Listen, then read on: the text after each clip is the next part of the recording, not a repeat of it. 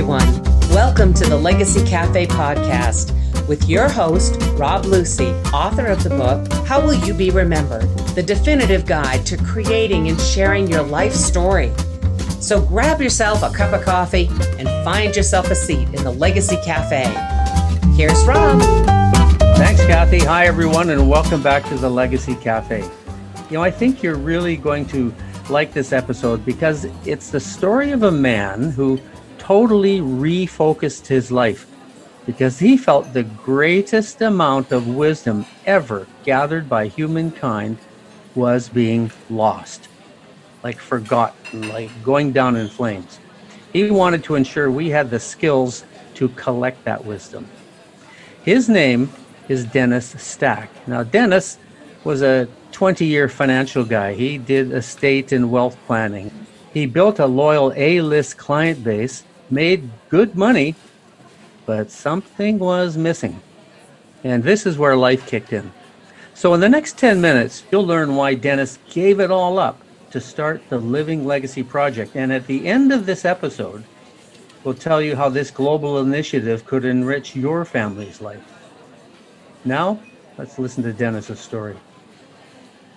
I was the fifth or sixth kid. My father was a workaholic, never took a vacation my entire life while he lived.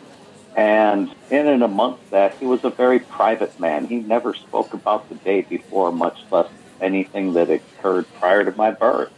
And, you know, kids, when they're growing up and around the adults, their parents, you know, they learn if a parent doesn't want to talk about something, the kids learn not to ask. And I fell prey to that. I never bothered to ask. And then upon my father's passing, which was two years prior to the birth of my only daughter, I came to regret that I never asked questions, never tried to learn anything. And, and I assuaged my guilt by thinking, well, I can always ask my mom.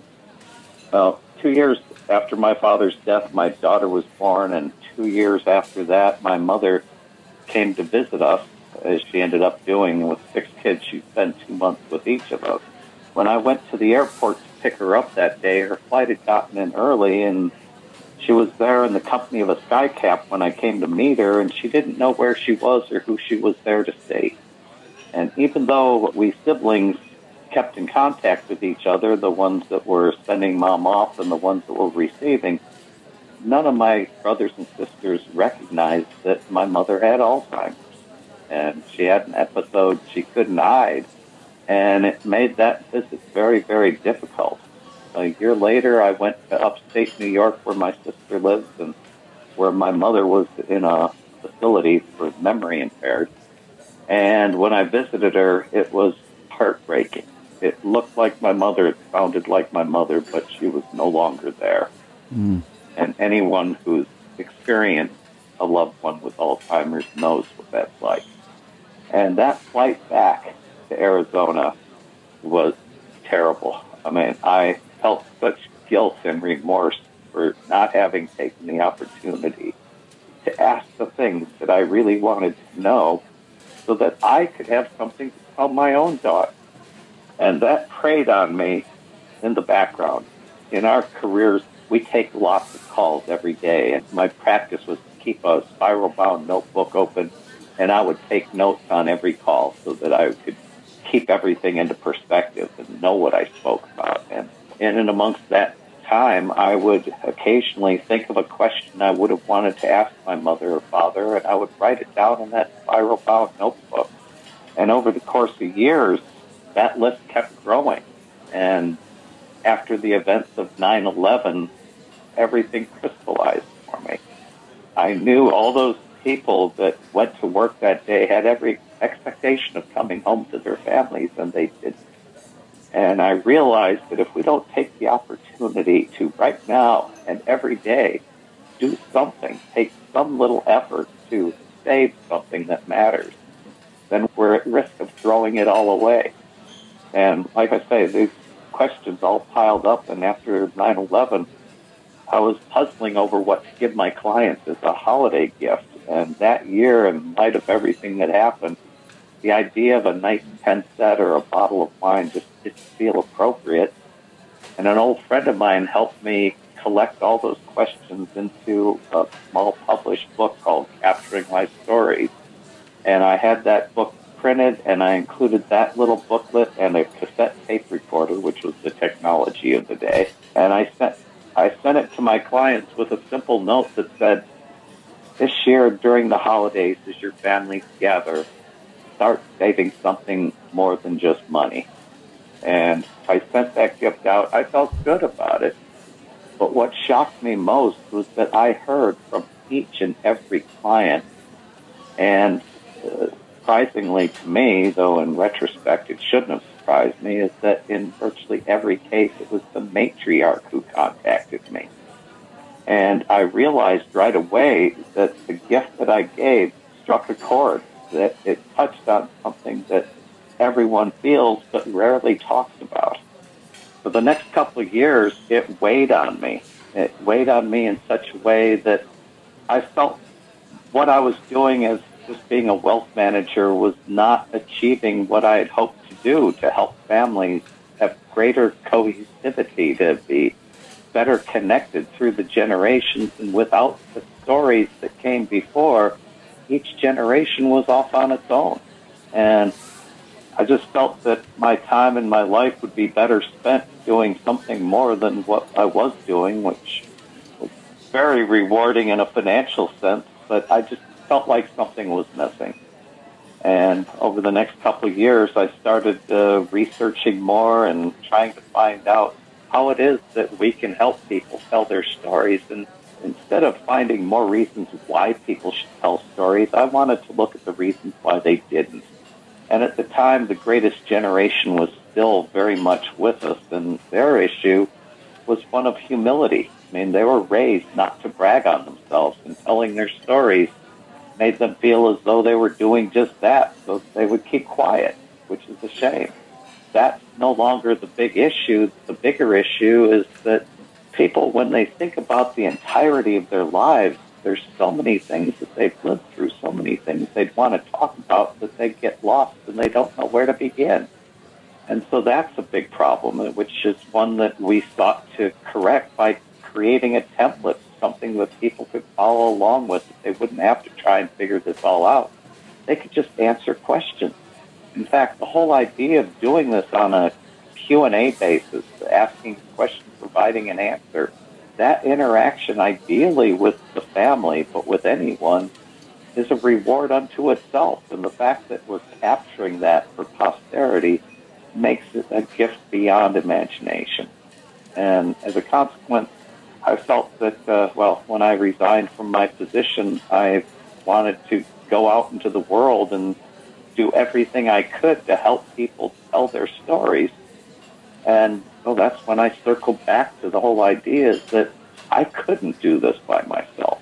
What I needed to do was find a way to inspire millions of others to do it themselves and to provide them the guide and the initiative to actually do this work. Each of us in our lives, we have people that we love. We have our children that we raise. You know, the wealth is just the fruits of the tree. It's not the tree itself. And we need to give our kids and future generations that knowledge, that insight of what really matters in life. And as much as the wealth helps things happen, it's not the stuff that futures are made of. The biggest impediment, above all the others, is procrastination. I, I would hear clients say, "Yeah, Dennis, I know this is really important, and I'll get right on it tomorrow." And then invariably something always comes up. And so it became critical to us that if we wanted to make the Living Legacy Project real, to make it have a meaningful impact, we needed to have what we call ambassadors, people who are willing to take the initiative to make it their responsibility to get the conversation started. Because we all know that there can never be a second step unless there's a first step. And as much as I believe that families should be the ones engaged in this process, too often that just doesn't happen. So that's where I went back to my roots, to, to the wealth managers of the world and how trusted they are and how deeply involved in their clients' lives they get, that if I could convince enough wealth managers to take the initiative to take that first step with and for the client, then it becomes more likely more will come from that. And so the whole idea of the Living Legacy Project is to collect and archive the greatest body of wisdom that's ever been known on this planet, because we know from our own experience that the oral tradition, the telling of a story from one to the next, invariably, just like the game telephone we played as kids, you whisper something in one person's ear, the next, the next, the next, and it comes out completely corrupted on the other end. That we want the stories told the first time to stay that same story through each and every retelling, and today we have the technology to make that happen. And so the Living Legacy Project is all about developing the background and the force, the, the army basically that's needed to make this happen on a scale that will make a difference for the future. Now, like I say, the whole idea of collecting stories is critical to keeping the narrative true over generations. And so what we did is we built an archive, a place to store these stories, and we've been constantly working and updating our archive and our tools. And we have an app that makes all of this so easy. No more cassette tape recorders. It's, everybody seems to have a smartphone, and the app is very easy to download and utilize. And it helps people record the stories that matter most. The story vault is the component element of the archive. It's where the stories are captured and preserved and shared for generations. And again, the ambassador's role is to introduce this to the client, to take that first step, to collect those first stories, and to establish that vault for the benefit of the client and their family. And from that point, they have that place, that vault, where they can start storing their most precious memories, whether they're pictures, written stories, or audio recording. And again, it's important that the ambassador be the one that helps them take that first step. Again, the most important gift we can give to our future generations is knowledge of what came before. And if we don't take the action to preserve it, it will be lost. So, as Dennis said, the Living Legacy Project's purpose is to collect and preserve the greatest body of wisdom in history. And you can add your own stories and wisdom to the history of mankind and your own family history. And here's how. Start collecting your own family stories and preserve them in the Living Legacy Archive. It's easy to learn. Just go to Legacy Stories dot org. That's Legacy Stories dot org. Now, if you serve families as, a, say, a financial advisor or an elder care provider, our Legacy Story tools will help you grow, enrich, and retain your client base. And to find out how, head to Legacy Stories dot com. That's Legacy Stories dot com. So, again, start collecting your family stories at Legacy Stories dot org. And if you're in business, go to Legacy Stories dot com. And finally, if you've got any questions, send us an email to support at Legacy Cafe dot org. That's support at Legacy Cafe dot org. This is the Legacy Cafe. I'm Rob Lucy. We'll talk again soon. Hey, thanks for listening to the Legacy Cafe podcast. We have lots of great conversations coming your way. And by the way, if you want us to send you reminders that a new podcast is ready for you, go to Legacy Cafe dot org to subscribe. That's Legacy Cafe dot org. Have a great day, and remember, the coffee and conversations are always hot at the Legacy Cafe.